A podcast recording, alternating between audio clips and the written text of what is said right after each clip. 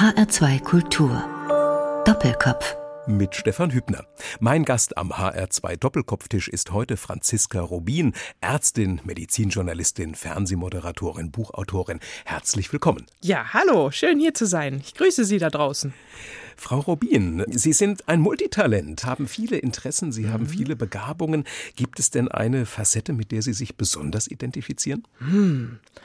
Ja, das ist sicherlich die Ärztin, die Naturheilkunde liebt, die einfach denkt, die bessere Medizin ist die Kombination aus Hochschulmedizin, aus Naturheilkunde, aus Meditation, Achtsamkeit, all das. Ich finde, wir haben so viel Medizin da draußen, die ist so spannend und ich glaube, das ist mein wichtigstes Anliegen.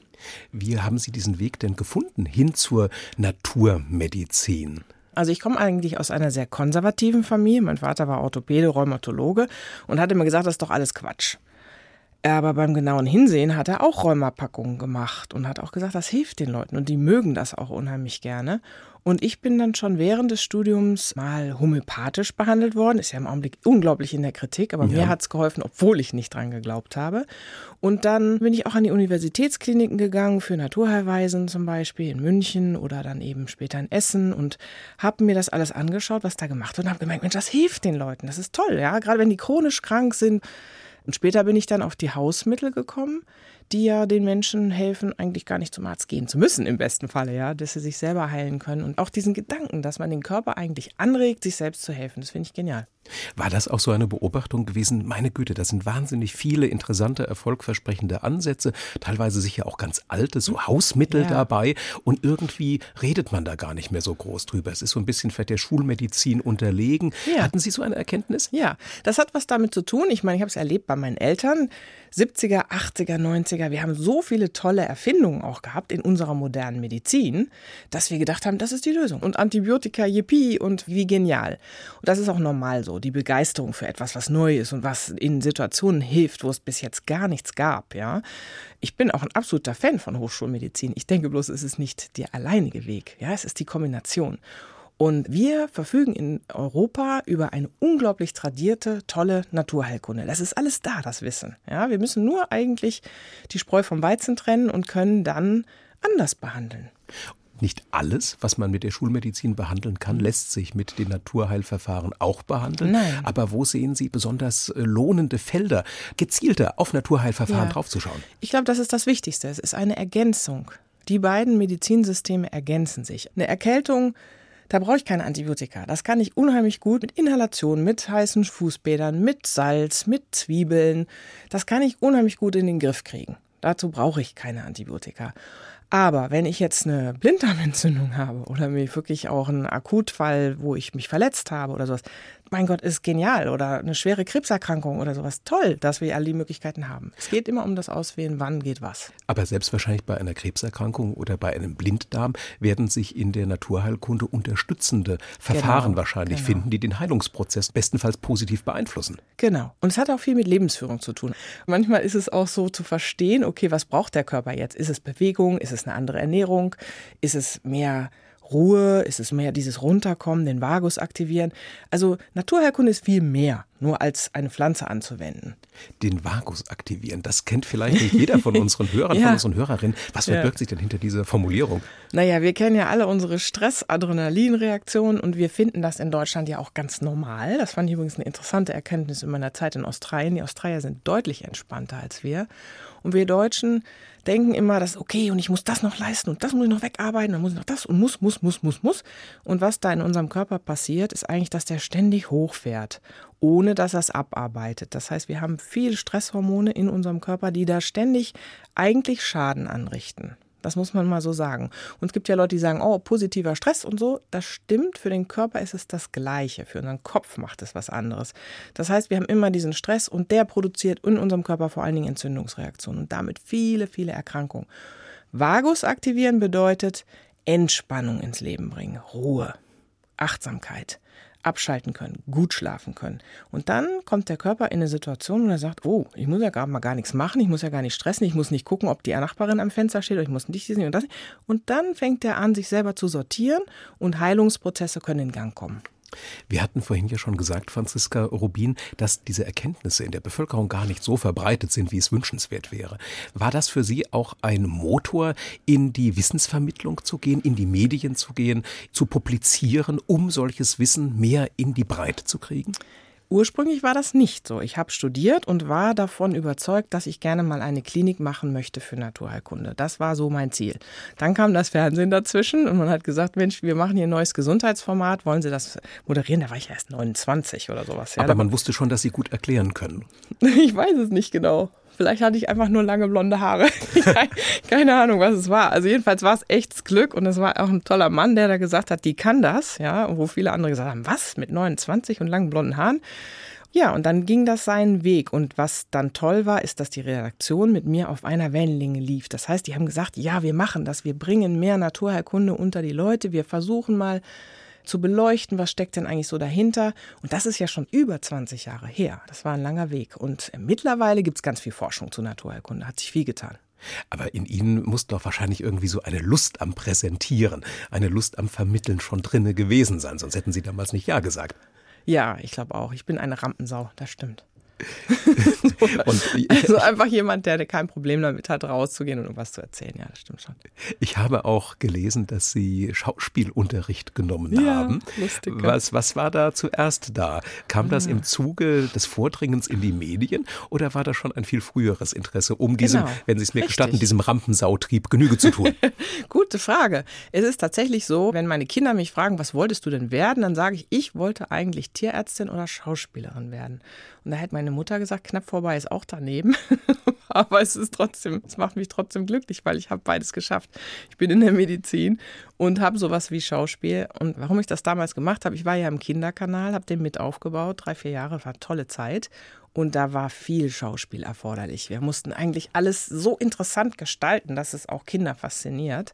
Und da habe ich gedacht, jetzt nimmst du mal ein bisschen Unterricht, aber habe dann auch gemerkt, ja, das können andere besser, aber es macht mir trotzdem total viel Spaß. Wobei man sagen muss, Sie haben ja auch in verschiedenen Fernsehproduktionen dann mitgewirkt. Sie waren mhm. bei Schloss Einstein dabei, genau. Sie waren ja, im. Parkhotel Stern waren Sie mhm. zu sehen vor der Kamera. Schön. Ja, ähm, ich würde mich auch mal wieder interessieren, würde ich gerne mal wieder machen. Dieses Gefühl am Set zu stehen und so, schon genial. Ich will gerade noch mal auf den Kika zurückkommen. Mhm. Ja, wie haben Sie das gesehen? Frühzeitig die Kinder anregen, stimulieren, die Augen offen zu halten, was interessant ist in der Welt um sie herum? Nee, ich denke, die sind ja grundsätzlich so. Die sind ja unheimlich neugierig, die wollen ganz viel. Und dann ist die Frage, was mache ich damit? Ja, also bediene ich das? Das ist mein tägliches Brot. Ja, ich muss mit meinen Kindern auch immer sagen, okay, wir gucken uns heute das an oder wir gehen zu den Pferden oder wir machen dies oder das, weil sonst sitzen die vor ihrem iPad, wenn sie die Wahl haben. Und ich finde das toll, wenn man eigentlich sich die Zeit nimmt und auch Gedanken macht, was man mit Kindern machen kann, weil dankbar nehmen die das immer auf. Und wahrscheinlich kann man ihnen auch medizinische Themen relativ leicht nahebringen. Mit Halsschmerzen, Schnupfen, Husten, Heiserkeit wächst ja jedes Kind auf ich glaube, für die ist erstmal wichtig, dass die Mama das behandeln kann, dass sie nicht immer dann zum Arzt rennen müssen, sondern dass ich einfach in der ruhigen Situation dann bin, zu sagen, okay, jetzt machen wir das Hausmittel, das Hausmittel. Und lustigerweise fragen die mich ja jetzt. Ne? Gestern meine Tochter Ohrenschmerzen sagte, ich brauche ein Zwiebelbäckchen. Da habe ich gedacht, das gibt's gar nicht. Die hat sich sogar selber gemacht. Ja, also das ist schon, das ist lustig. Aber übrigens, wir haben im Kinderkanal mal medizinische Sachen gemacht für Kinder und was die dort am meisten begeistert hat, war die Maskenbildnerin. Die hat ja dann so Wunden aufgemalt. Schlimme Brandwunden oder blutende Wunden und so. Das fand ich cool, das erinnere ich mich.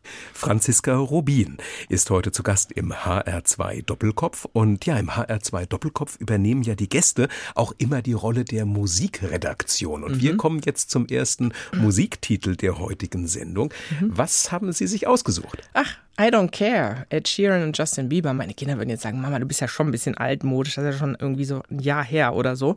Ich finde, die haben einfach gute Laune und das ist genau dieses australische Lebensgefühl. Man fliegt durch den Tag und es ist einfach, man ist einfach gut drauf. Das ist was Schönes. Und dann fliegen wir jetzt einmal durch I Don't Care von Ed Sheeran, Justin Bieber und was das mit dem australischen Lebensgefühl auf sich hat. Das mhm. besprechen wir nach diesem Titel.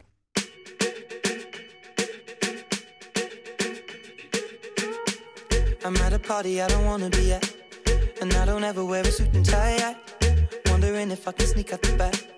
Nobody's even looking me in my eyes. Can you take my hand, finish my drink, say, shall we dance? Hell yeah. You know I love you, did I ever tell you? You make it better like that. Don't think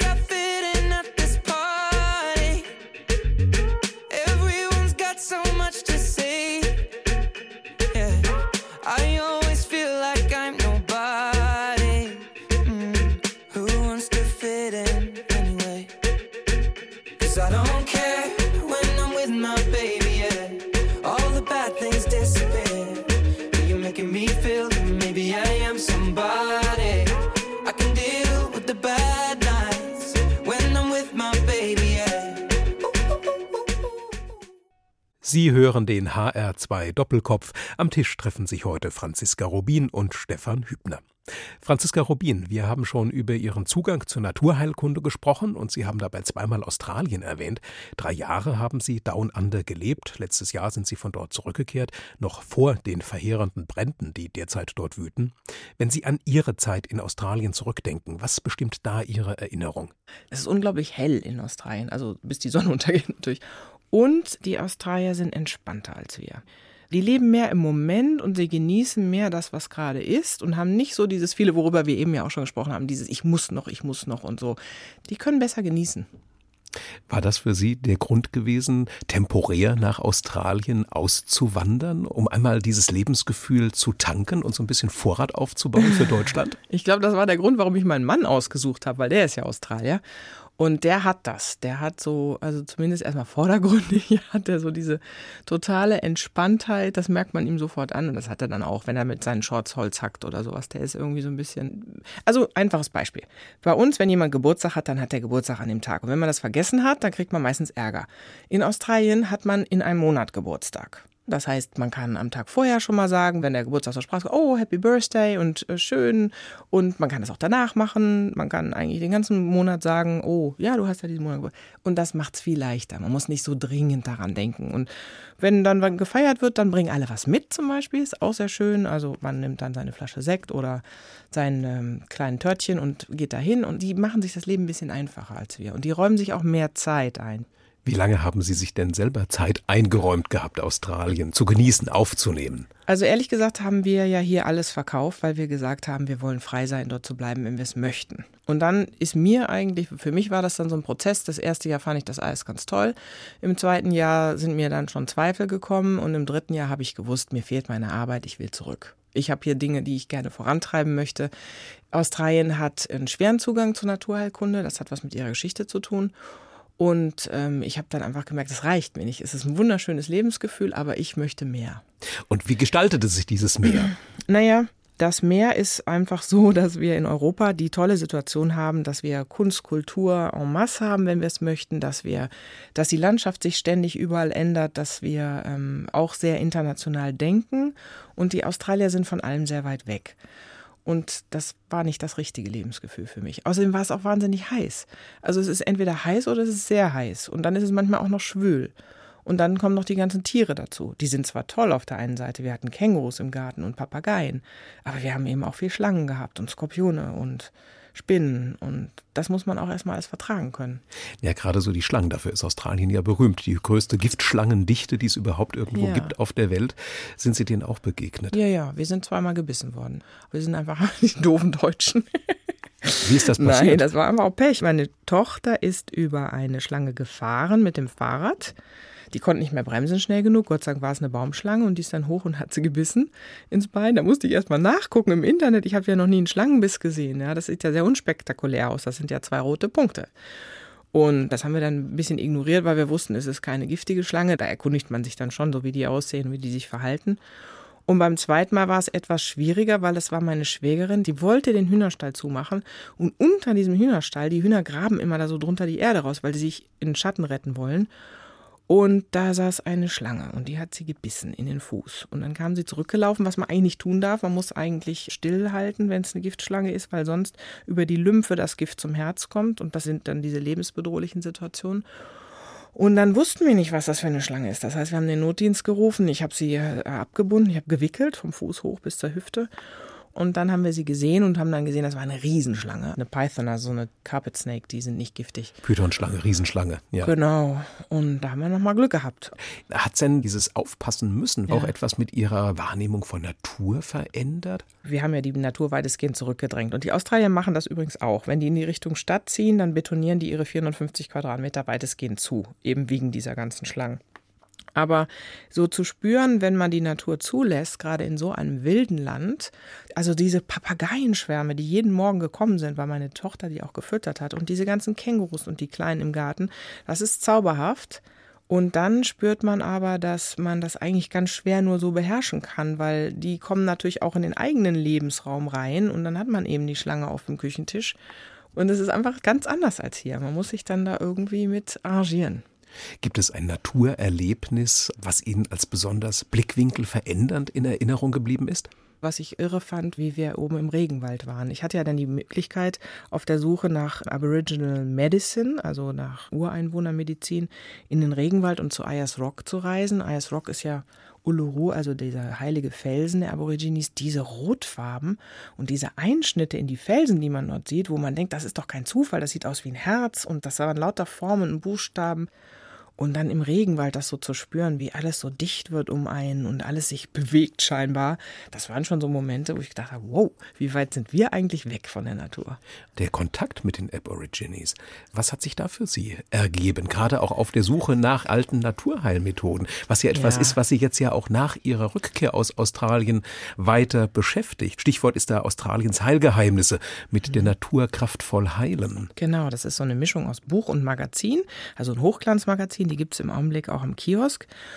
Da ist das zweite Heft gerade rausgekommen. Das erste hat sich äh, sehr viel mit diesem Uluru beschäftigt, also mit Ice Rock, der Reise dorthin. Das zweite viel mit den Heilpflanzen des Regenwaldes. Und da bin ich so dankbar, dass ich das machen konnte, weil ich habe die ganze Zeit gedacht, wieso ist das so schwer, in diesem Land Zugang zu bekommen zu deren Naturheilkunde? Hat mit der Geschichte zu tun, weil die Australier haben die Aborigines weitgehend platt gemacht und auch verdrängt in Reservate die leben wirklich abgeschieden von den Australiern und wollen auch nicht so viel mit denen zu tun haben. Sie haben die Erfahrung gemacht, wenn wir ihnen unsere Medizin zeigen, dann nimmt uns das die Kraft. Und deswegen ziehen die sich ganz zurück und man kommt da nicht ran. Und das ist so schade, weil Australien hat interessante Heilpflanzen und die Aboriginals haben halt eine unglaublich interessante Idee, mit Krankheiten umzugehen, ja. Das heißt, wir können in puncto Naturheilkunde von denen auch in Europa noch lernen. Ja, und es gibt auch einige Pflanzen, die wir hier haben, die zum wir Beispiel? auch kennen, also Teebaum zum Beispiel oder Eukalyptus oder Katscheput oder Papaya. Das sind ja Sachen, die die auch verwenden und die man hier auch sehr gut bekommt. Und was mich dort so staunend gemacht hat, ist die Verbundenheit. Die sind verbunden, die haben ein Gefühl für sich und zwar ganz anders sehen die das als wir. Die sagen sich, Gier, Habgier zum Beispiel oder Neid, diese ganzen negativen Eigenschaften, das gehört zum Menschen, das gehört zu uns und es geht um die gute Balance. Wie gehe ich damit um? Also, wenn ich das spüre, dann schaue ich mir das an und bekomme aber vielleicht auch Unterstützung durch meine Familie, durch meinen Stamm, dass ich damit umgehen kann. Ja, wir versuchen das ja immer so, nee, ich bin nicht habgierig, ich bin nicht neidisch. Das ist bei denen anders. Die schließen auch diese negativen Gedanken und Gefühle ein. Und dann sind sie verbunden mit ihrer Familie. Also in der Familie erziehen zum Beispiel die Schwestern von der Mutter die Kinder mit. Das ist ganz normal. Ja, die haben ein ganz anderes Netz. Dann sind sie verbunden mit anderen Stämmen ganz anders, weil sie brauchen auch den Genpool-Austausch natürlich. Ja, und auch den Wissensaustausch. Sie treffen sich zu bestimmten Zeiten, damit sozusagen die Kinder ausgetauscht werden und auch andere Dinge. Sie sind verbunden mit der Erde. Da, wo sie geboren werden, wird der Mutterkuchen der Mutter vergraben. Und zwar seit Zehntausenden von Jahren. Das heißt, die sagen, die Pflanze Pflanze neben mir, der Stein neben mir, ist mein Bruder. Ich werde dem niemals was tun, wenn ich nicht muss. Ich nehme mir auch aus der Natur nur, was ich wirklich brauche, um zu überleben. Ja, die bedanken sich bei jedem Tier, was sie getötet haben. Sie sind einfach eingebunden. Die sind eingebunden in ihre Geschichte. Aus ihrer Geschichte ist die Natur ihnen übergeben worden, um sie zu bewahren, um auf sie aufzupassen. Wie genial ist das denn?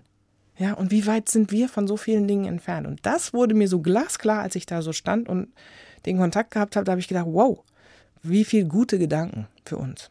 Franziska Rubin, Ärztin und Wissensvermittlerin, heute zu Gast im HR2 Doppelkopf. Und ja, wir kommen jetzt auch schon wieder zum nächsten Musikwunsch. Ja. Was haben Sie sich ausgesucht? Das ist Emily Sondé, das ist Read All About It. Das ist ganz faszinierend. Meine Kinder, wir haben das gesungen zusammen im Gesangsunterricht. Und die haben das geliebt und irgendwann haben wir festgestellt, Mensch, die haben, als sie zwei, drei Jahre alt waren, mal dazu getanzt. Und zwar in einem Ferienclub. Und das hat sie sehr berührt damals. Und dann saßen wir plötzlich vor dem Video und gesagt, Mann, genau, deshalb, das berührt unser Herz. Und ich finde den Text auch ganz toll, auch gerade für Kinder. Emily Sondé, read all about it.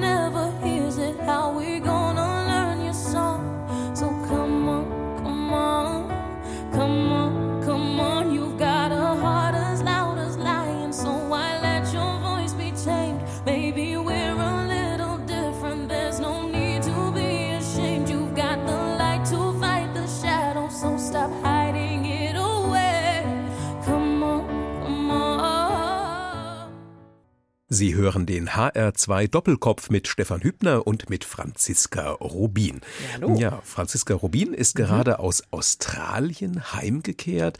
Sie hat dort einige Zeit verbracht, aus familiären Gründen und auch Mhm. aus der Neugierde an der australischen Natur heraus. Sie haben jetzt als Ärztin mit Schwerpunkt Naturheilkunde und Wissensvermittlerin damit begonnen, australische Lebenskunst und australische Lebensweisheit hier nach Europa zu bringen, um das ja auch so ein bisschen unters Volk zu bringen. Ne? Ja, ich wurde ja immer gefragt in jeder Talkshow, ja, was machen die denn anders und so. Und ich meine, die Ureinwohner sind wahnsinnig interessant. Ich finde zum Beispiel interessant, wie die auf Krankheit gucken. Also erstmal wird man mit Kräutern behandelt. Wenn das nicht hilft, dann bekommt man einen Termin richtig beim Nankari, bei einem Heiler. Und der Nankari wird vielleicht den Termin erst auf nächste Woche legen oder sowas. Denn er geht nachts los und sucht die Seelen der Kranken in den Bäumen. Als ich das gelesen habe, da habe ich gedacht, wow, das ist ja abgefahren. Und bringt die dann nach Hause und quasi, wenn dann derjenige zu ihm kommt, hat dieser Reich der Besserung schon eingesetzt. Die Aboriginals denken, dass die Seele zuerst krank wird und dann der Körper. Oder dass ein Fehlverhalten vorliegt und dadurch der Körper krank wird. Ich finde den Ansatz eigentlich interessant, weil sie inkludieren natürlich sofort Seele, Körper, Geist. Für die ist das gar keine Trennung. Und das ist ja in unserer Medizin so ein bisschen verloren gegangen. Was ich nur mitnehme, sind diese ganzen Gedanken, wie sehr wir uns doch trennen. Dadurch, dass wir unseren Kühlschrank alleine füllen, heißt es noch nicht, dass wir keine sozialen Wesen sind. Wir brauchen andere Kontakte, wir brauchen eine Eingebundenheit und vielleicht auch mal den Blick auf Seele noch mehr und Geist, wenn wir erkranken, ja. Weil Sie gerade das Wort Kühlschrank erwähnt haben. Unmittelbar jetzt nach Ihrer Rückkehr aus Australien sind Sie ja mit einem neuen Buch in die Spiegel Bestsellerliste Ja, hochgeschossen. Da geht es um das Heilen mit Lebensmitteln. Haben Sie denn in Australien auch schon so Beobachtungen gemacht, dass die Gesundheit durch den Magen geht? Die äh, haben ja diese Superfoods, die auch sehr beliebt sind in Australien. Das heißt, die Natur ist ja sehr karg und sehr hart. Das heißt, die Pflanzen, die dort Früchte tragen, haben oft eine Verdichtung von Vitaminen, Spurenelementen in diesen Pflanzen und die sind sehr populär. Was die Australier richtig gut machen, wovon wir uns vielleicht was abgucken können, ist, dass wenn man ein Rotkraut oder einen Kohl im Glas kauft zum Beispiel, dann ist da immer ein bisschen besondere Limette oder Cranberry drin und ein bisschen Kurkuma und also die, die reichern Dinge an mit diesen Superfoods, die besonders gesund sind sozusagen und kriegen dadurch auch interessante Geschmacksrichtungen hin. Und wenn man ein Sandwich bestellt, dann ist das nicht wie bei uns Brot mit ähm, Schinken und Käse, sondern da sind da Sprossen drauf und Erbsenpüree und Meerrettich und äh, rote Beete und Tomate und Pilze und wumm, dann ist das ein Riesending, ja. Das kostet natürlich auch was, aber das ist einfach schon ein, ja, viel gesünder als das, was wir machen. Kommt es denn da jetzt mehr auf Gewürze an oder mehr auf bestimmte Obstsorten, Gemüsesorten? Also ich glaube, eine gute Ernährung so im Ganzen ist einfach regional, saisonal frisch. Da kommt man, sagen wir mal, ernährungstechnisch schon sehr weit. Die Idee für dieses Buch Heilen mit Lebensmitteln war ja eigentlich, Viele Menschen heutzutage können viele Dinge nicht mehr essen, wollen an bestimmte Dinge nicht mehr essen und Essen hat so manchmal schon so einen Touch von der Religion. Und vieles wird weggelassen, wo ich dann oft gesagt habe, Mensch, dafür gibt's aber eigentlich wissenschaftlich jetzt keine Begründung. Und dann war die erste Idee für dieses Buch mal zu gucken, okay, wo ist denn der Stand der Wissenschaft? Was weiß man im Augenblick zu Lebensmitteln? Was funktioniert gut für die Gesundheit, zur Vorbeugung von Erkrankungen, aber auch zur Behandlung von Erkrankungen? Und dann ist der eine Teil praktisch zu gucken, was funktioniert innerlich und der andere ist, was funktioniert äußerlich. Weil eine Pflanze, ein Lebensmittel kann innerlich die eine Wirkung haben, aber äußerlich eine ganz andere. Und das fand ich faszinierend. Gibt es denn da auch, ich sag mal, einen großen Pool von Studien, auf Ja. die Sie sich dann mitstützen konnten, Ja. dass Sie da jetzt eben nicht in die Glaubensrichtung, Glaubens, genau. äh, Ja, ja. bestimmte Glaubensrichtung kommen oder in irgendeine äh, Gutgläubigkeitsfalle Genau, tappen? das ist total spannend. Es gibt weltweit so viele Studien mittlerweile. Also zum Beispiel der Kurkuma ist ja so ein Mode-Lebensmittel, was zu uns gekommen ist. Als. Entzündungshemmer auch, ne? Genau, Ja. und schmerzlindernd. Zu Recht, weil es gibt in Indien 5000 Studien, die alleine jetzt so einfach zugänglich sind, über 5000, unheimlich gut untersucht. Und es ist nicht nur das, wir haben viele Studien zu Lebensmitteln, wir haben aber auch mittlerweile viele Studien, die beweisen, dass Naturheilkunde funktioniert. Und das ist faszinierend. Das Zwiebelpaket, Genau. das Ihre Tochter zur Heilung ihrer Ohrenschmerzen richtet. Was sind denn die Heilkräfte, die in den Zwiebeln stecken, die dieses, dieses beliebte Würzgemüse für uns auch medizinisch interessant machen? Das ist vor allen Dingen das Allicin in der Zwiebel. Im Knoblauch ist das Allein. Und das sind sozusagen Substanzen, die wir sogar isolieren konnten, von denen man eben weiß, dass sie gerade in dieser verdampften Form, also wenn man die Zwiebel ein bisschen, also ja ganz einfach, man hackt die, macht die ein bisschen warm und dann fängt die an, diesen Geruch zu verströmen. Das ist das, was wir wahrnehmen. Aber im Grunde sind es wie ein, wie ist ein Antibiotikum, was über die Luft, über dieses Ausdampfen dieser ätherischen Öle, wenn man das dann aufs Ohr legt, da reingehen und dann praktisch die Keime dort abtöten. Das weiß man alles, wie es funktioniert. Und ich finde den Hammer, wie gut das funktioniert. Meine Kinder, die haben immer mal wieder das Thema Ohrenschmerzen, zack, sofort die Zwiebel drauf. Das Thema ist durch. Mein Mann hat es mal nicht gemacht, als ich unterwegs war. Und was ist passiert? Die haben Antibiotika bekommen, weil es am nächsten oder zwei Tage später so schlimm war, dass es nicht mehr anders in den Griff zu kriegen war. Und das war so gelebte Naturheilkunde im Hause Rubin. Und ein Beispiel für eine äußere Anwendung von so Genau, einem Gemüse. das ist eine äußere und wir Anwendung. haben ja im Prinzip aber unterschiedliche Anwendungshorizonte. Und man denkt wahrscheinlich, wenn man an Heilen mit Lebensmitteln denkt, ich esse etwas und über den Verdauungsprozess werden dann bestimmte Substanzen im Körper freigesetzt, die Mhm. mir in irgendeine Richtung hinein gut tun. Gibt es da bei der Zwiebel auch etwas? Ja, wir wissen ja zum Beispiel die Zwiebel, wenn man die mit Honig ansetzt, dann hat man die Wirkung auf die Schleimhäute. Das heißt, ich kann das nehmen als Saft. Die Zwiebel suppt ja dann raus in, mit dem Honig, diesen Saft. Und wir nehmen das zum Beispiel gegen festsitzenden Husten. Ja, wenn ich die Zwiebel selber nehme, also als Lebensmittel, dann kommen wir in die gleiche Schiene wie beim Knoblauch. Das ist eine Wirkung auf das Blut. Es macht das Blut ein bisschen dünner, ein bisschen feiner. Das ist also was für Leute mit Arteriosklerose. Da ist der Knoblauch dann noch wirkungsstärker. Wir wissen auch von ganz vielen Lebensmitteln, dass sie eben vor allen Dingen Wirkung haben auf den Blutzuckerspiegel, dass sie den beeinflussen oder dass sie sogar den Blutdruck beeinflussen können. Zum Beispiel diese lilanen Kartoffeln, das ist ja toll. Da gibt es eine aktuelle Forschung zu, dass die durch diesen hohen Anteil an Anthocyanen tatsächlich den Blutdruck senken können, ja, wenn man die regelmäßig in den Speiseplan einbaut. Ja, und die Anthocyane, das sind ja diese Farbstoffe, die Genau. die Kartoffel so lila Farben machen Richtig. lassen. Ja. Deswegen Was- sagt man ja immer ganz bunt essen. Viel Gemüse mit ganz viel Farbe. Das heißt, Farbe ist ein Signal für Gesundheit? Genau. Die Pflanze schützt sich ja häufig gegen Fressfeinde mit den Stoffen, die uns dann nützen. Jetzt haben Sie in Ihrem Buch, in Heilen mit Lebensmitteln, nicht den enzyklopädischen Ansatz gefahren, Franziska Rubin, und haben alles zusammengetragen, was man ja hätte zusammentragen können. Sie sprechen von der Top-Ten-Liste Ihrer Küchenapotheke. Wer hat es denn in diese Top-Ten-Liste hinein geschafft? Was waren die Auswahlkriterien, um die Qual der Wahl zu überwinden? Interessanterweise sind das ganz unaufgeregte Lebensmittel, die aber unheimlich viel können. Zum Beispiel der Hafer. Der Hafer ist der Knaller. Also wie der innerlich und äußerlich ganz unterschiedlich wirkt, da bin ich total fasziniert gewesen davon. Vor allem ganz interessant auch die ganze äußerliche Schiene für Neurodermitiker, Leute mit trockener Haut, weil der aufs Immunsystem verändernd wirkt. Das macht der sogar innerlich im Darm wie auch äußerlich. Dann der Honig, ich meine, ich bin großer Fan jetzt auch seit Australien äh, noch besonders von einem Manuka-Honig, Propolis, diese ganzen Sachen, die sind da auch mit drin. Also Honig kann ganz viel, muss man aber darauf achten, zum Beispiel, dass man immer Bio-Honig oder Imker-Honig holt und nicht den, der erhitzt worden ist. Ja, dann haben wir den Ingwer, den kennen wir natürlich in vielen Anwendungen. Die Kartoffel kann ganz, ganz viel. Der Kohl ist unglaublich, ja. Kurkuma, Öl, Salz, die Zitrone und ja, die Zwiebelgewächse, genau. Und da sind wir bei den Top 10. Und ich war erstaunt in der Recherche und als wir das zusammengeschrieben haben, die helfen tatsächlich gegen über 100 Krankheiten. Gibt es besondere Krankheiten, gegen die in der Naturheilkunde die besseren Behandlungsmethoden verankert sind als in der Schulmedizin? Ja, da brauchen wir gar nicht weit gucken. Also jetzt die ganzen Erkältungserkrankungen und auch sein Immunsystem äh, ein bisschen stärken. Eigentlich alles, was so den inneren Arzt motiviert, also mit dem wir unseren Körper anregen können, uns besser zu wehren gegen Erkrankungen, das funktioniert ganz klar. Das ist der Hauptansatz der Naturheilkunde, wo die Schulmedizin, finde ich, nicht viel zu bieten hat. Gibt es ein, ein Lieblingsgemüse von Ihnen unter Heilgesichtspunkten? Also ich denke mir im Augenblick, der Kurkuma ist schon wirklich sehr spannend. Ja, weil, Kurkuma, ja. ja, weil der Kurkuma, wir haben so viele, wir wissen ja mittlerweile durch die Forschung immer mehr, dass viele Krankheiten entzündungsvermittelt sind. Das heißt, auch was ich vorhin erzählt habe, dass unser Stresslevel auch Entzündungen weiter befördert oder ständig am Laufen hält. Und da ist der Kurkuma eigentlich ein interessantes Mittel, um den Körper zu helfen, diese Entzündungen auf einem Niveau zu halten, dass sie uns nicht wirklich schädigen. Wir wissen ja mittlerweile auch, dass Krebserkrankungen häufig, also eigentlich wahrscheinlich in der Wurzel aus Entzündungen kommen. Und Kurkuma braucht drei Katalysatoren und wenn man das weiß, kann man den wirklich so einsetzen und ganz einfach, dass man jeden Tag seine Medizin genommen hat im Essen sozusagen. Und das eine ist ein bisschen Pfeffer, das andere ist ein bisschen Wärme, das Erhitzen und ein bisschen Fett. Das kann auch in der Milch sein.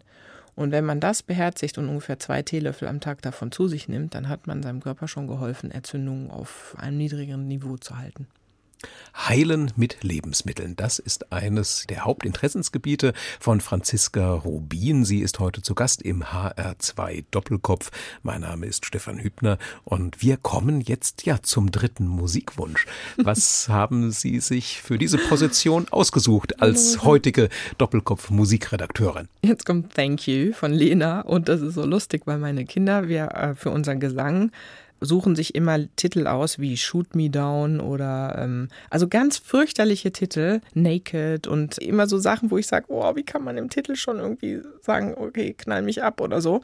Und dann kam dieses Lied und ich habe gedacht, ich habe zu meinen Kindern gesagt, Thank you kids for choosing this title. Thank you.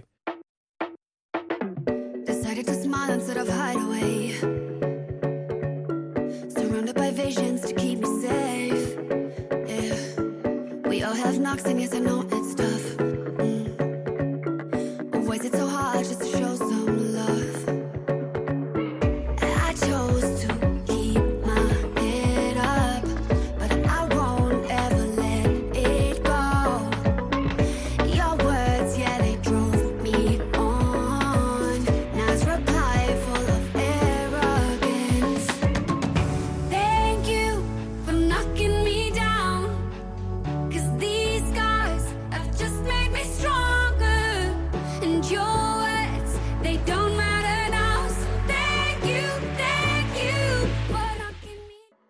Sie hören den HR2 Doppelkopf mit Stefan Hübner und mit Franziska Rubin. Sie hat das Buch Heilen mit Lebensmitteln geschrieben. Und ja, lassen Sie uns da doch noch mal ein bisschen weiter in die Tiefe vordringen. Es gibt ja in dem Buch auch ein Kapitel über das mutmaßliche Lieblingsgemüse der Deutschen, über die Kartoffel. Ja. Was bringt uns die denn unter Heilgesichtspunkten? Die Kartoffel galt ja viele Jahre lang als Dickmacher. Ne? Eigentlich hat man immer gesagt, wow, lass mal lieber die Kartoffel weg. Also es war so ein Trend und das ist eigentlich Quatsch, weil 100 Gramm Kartoffeln haben gerade mal 70 Kalorien. Das heißt, die steht eigentlich viel besser da als die Nudeln oder der Reis. Ne? Das muss man erstmal sagen zur Rehabilitation sozusagen der Kartoffel. Ähm, die Kartoffel kann viel. Was sie äußerlich kann, ist sehr lange die Wärme halten und sie passt sich sehr gut der Haut an. Das heißt, eine heiße Kartoffelauflage ist fantastisch bei Tennisarm oder bei Fibromyalgie, diesen ganzen Muskelverspannungen, beim Ischias-Beschwerden. Da kann man einfach Kartoffeln kochen, weich kochen, zerdrücken, macht dann so ein Küchenkrepp drum, dann ein äh, ein ganz normales Küchenhandtuch, legt es sich, muss man natürlich vorher testen, dass es nicht zu heiß ist, klar, legt es sich auf die betroffene Stelle, dann schön in ein schönes, dickes Wolltuch schlagen und lange liegen lassen, nachruhen, ist einfach ein geniales und altbekanntes Hausmittel. Die wenigsten werden wahrscheinlich wissen, dass die kalten Kartoffelscheiben auf den Augen gegen Augenringe helfen. Das ist das Solanin da drin. Das ist ja eigentlich giftig. Deswegen muss man auch grüne Stellen immer rausschneiden aus Kartoffeln oder darf sie nicht roh essen. Aber gegen Augenringe hilft es. Und so gibt es ganz viele Anwendungen, wo die Kartoffel wirklich glänzt. durch diese ganze Low-Carb-Welle ist äh, ja nicht nur die Kartoffel, sondern auch manch anderes stärkehaltiges Lebensmittel so ein bisschen vom äh, Horizont vieler Menschen verschwunden. Mhm. Was sind Ihre Plädoyers für den Verzehr von Kartoffeln? Ach, übrigens interessant, wo Ja. Sie das erwähnen. Ähm, es ist tatsächlich so, wenn man Kartoffel gekocht hat und tut sie dann in den Kühlschrank, lässt sie erstmal abkühlen und isst sie dann, dass sich der glykämische Index dann verbessert. Also die ist praktisch noch besser für den Blutzucker, wenn die einmal kalt geworden ist nach dem Kochen. Den auch glykämischen. Index, den müssen Sie gerade noch mal erklären. Oh, Was nee, hat's der mit ist dem ganz fürchterlich. Da geht es eigentlich darum, wenn man etwas isst, wie der Blutzuckerspiegel reagiert. Ja, und es gibt Sachen, das ist klar, wenn ich einen Würfelzucker esse, dann geht mein Blutzuckerspiegel wumm riesig hoch, da wird ganz viel Insulin ausgeschüttet. Das führt dazu, der Zucker geht in die Zelle und dann wumm kracht das im Blut wieder zusammen und dann habe ich wieder Hunger. Wenn ich etwas esse wie ein Vollkornbrot, dann geht der glykämische Index nicht so hoch, also der ist nicht so hoch, dadurch wird nicht viel Insulin ausgeschüttet und es macht mich länger satt. So ist es mal einfach erklärt. Und äh, im Grunde ist das so ähnlich wie die Säurebasengeschichte. Es ist einfach viel Menschenverstand. Wenn wir mehr Gemüse essen und ja, weniger Alkohol, weniger Zucker, weniger Fleisch, dann sind wir einfach auf der besseren Seite. Das tut unserem Körper besser. Interessant, ne? Wir waren ja eben bei dem Verzehr der Kartoffel Mhm. gewesen. Wenn ich die jetzt aufnehme, was für Stoffe, was für Substanzen nehme ich mit so einer Kartoffel zu mir, die mir dann ja unter gesundheitlichen Gesichtspunkten etwas Gutes tun können? Also jeder kennt ja eigentlich, dass der, äh, der Kartoffelbrei beruhigend wirkt ne, auf den ganzen Magen-Darm-Trakt. Ähm, Wir kennen Kartoffelentlastungstage, das heißt, dass man mal morgens, mittags, abends nur Pellkartoffeln isst mit mageren Sachen. Ist übrigens auch ein super Tipp für alle, die Gallenbeschwerden haben, die immer mal einen Gallenzwicken haben, wirklich Kartoffeltage einzubinden, weil es den ganzen Magen-Darm entlastet und nicht so fordert, sagen wir mal so. also ähm, das hat wirklich eine medizinisch auch nachverfolgbare Basis, das Ganze. Genau. Und außerdem ist er auch sehr reich an bestimmten Spurenelementen. Und was das Tolle ist bei der Kartoffel, ist, dass die Kartoffel viel Eiweiß hat für eine Pflanze. Das heißt, alle, die immer äh, so bedenken und die viel Sport machen, für die ist Kartoffel auch eine super Pflanze. Und man kennt es auch zum Beispiel aus der traditionellen chinesischen Medizin, die sagt, dass die Kartoffel sehr neutral ist für den Körper, aber sehr stärkend wirkt, auch für das Immunsystem und überhaupt für ähm, einen gesunden Körper. Und was ich noch interessant finde, wär, es gibt ja wahnsinnig viele Leute, die ähm, Sodbrennen haben. Da ist es zum Beispiel der Kartoffelsaft. Der rohen Kartoffel kann man auch aus dem Reformhaus holen. Das wirkt wirklich sehr gut. Da kann man sich viel Medikamente sparen. Was für Resonanzen bekommen Sie denn so von außen auf das Thema Heilen mit Lebensmitteln? Zum Beispiel von Leserinnen und Lesern. Was beobachten Sie, wenn Sie Vorträge halten etc.? Also ich bin erstaunt darüber, muss ich sagen, wie das jetzt eingeschlagen hat, wie eine Bombe. Ich glaube, es hat einfach den Zeitgeist getroffen, dieses Heilen mit Lebensmitteln, weil es eben für viele eine Religion ist und weil sehr viel Unsicherheit besteht. Und ähm, das ist ja kein Zaubern in diesem Buch, sondern es ist einfach zu sagen, okay, was wissen wir, was ist wissenschaftlich fundiert und das gutieren die Leute auch. Ich merke das schon, dass die sagen, okay, das macht irgendwie Sinn und ich verstehe, warum das funktioniert und dann entscheide ich mich, was nehme ich davon und was nehme ich nicht. Gibt es in dem Kontext eigentlich auch kritische Stimmen, so nach dem Motto, naja, die Frau Rubin da mit ihren Lebensmitteln, da kann man ja gleich auf die Heilkraft der Homöopathie setzen? Ja, die Homöopathie ist ja gerade die Sau, die so durchs Dorf getrieben wird. Das finde ich auch, es passiert zu Unrecht. Ich glaube, da geht es auch einfach um Pfründe, da geht es auch einfach um Geld. Und ich denke mir, es gibt kritische Stimmung. Ich habe sehr viele Briefe bekommen, jetzt zu jedem Talkshow-Auftritt, sehr viele Fragen, hängen da auch noch ein bisschen hinterher mit der Beantwortung, weil es so viel ist. Also es beschäftigt die Menschen schon. In der Regel ist es sehr positiv, es ist sehr viel Dankbarkeit da und ich freue mich auch, dass uns das gelungen ist, etwas zusammenzutragen, was viele interessiert. Ich habe jetzt eine Mail bekommen von einer äh, Dame, die gesagt hat, Mensch, ich mache das eigentlich alles, aber meine Arthrose ist trotzdem total schlecht und die von meinem Mann auch. Dabei ist der auch alles, was ich ihm vorsetze. Und da sind wir bei einem interessanten Punkt. Es gibt sowas wie Salutogenese. Das heißt, der Körper kann sich wehren gegen eine Erkrankung und wird das auch tun und wird sich selbst heilen. Eben auch durch Naturheilkunde, durch die richtige Ernährung, durch die Anreize, wenn er kann. Wenn er nicht mehr kann, dann brauche ich die Hochschulmedizin und dann ist die auch wunderbar. Und wenn ich eine richtig fortgeschrittene Arthrose habe, dann kann das sein, dass es mir gelingt durch Kurkuma und Wasseranwendungen und Ingwerwickel und so, dass ich die Schmerzen in einem erträglichen Bereich halte ja, wo ich ohne das vielleicht schon hätte operiert werden müssen. Es kann aber auch sein, dass der Punkt einfach überschritten ist. Und dann, ja, dann ist das neue Knie fällig. Dann habe ich es auch ausgereizt, dann habe ich alles andere vorher versucht, ja. Und das ist wichtig. Es ist die Kombination und es ist alles zu seiner richtigen Zeit.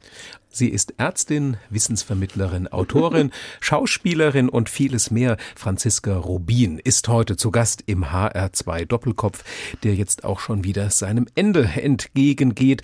Nicht aber ohne, dass wir vorher noch ein Musikstück hören. Und da habe ich jetzt etwas für Sie vorbereitet, Frau Rubin.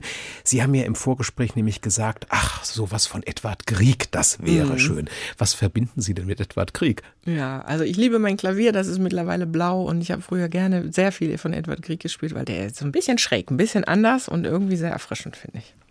Und jetzt überrasche ich Sie mit meiner Edward Krieg-Auswahl mhm. für Sie. Wir hören jetzt einen Klassiker und zwar in der Halle des Bergkönigs aus der Schauspielmusik mhm. Opus 23 zu Ibsens Peer Günd. Aber wir hören davon jetzt eine ganz besondere Einspielung, nämlich mit dem Jazzpianisten Joja Wendt. Bevor wir starten, danke ich Ihnen ganz herzlich, Franziska Rubin, dass Sie heute in den HR2 Doppelkopf gekommen sind, um unter anderem über das Heilen mit Lebensmitteln zu sprechen. Mein Name ist Stefan Hübner. Ja, danke auch.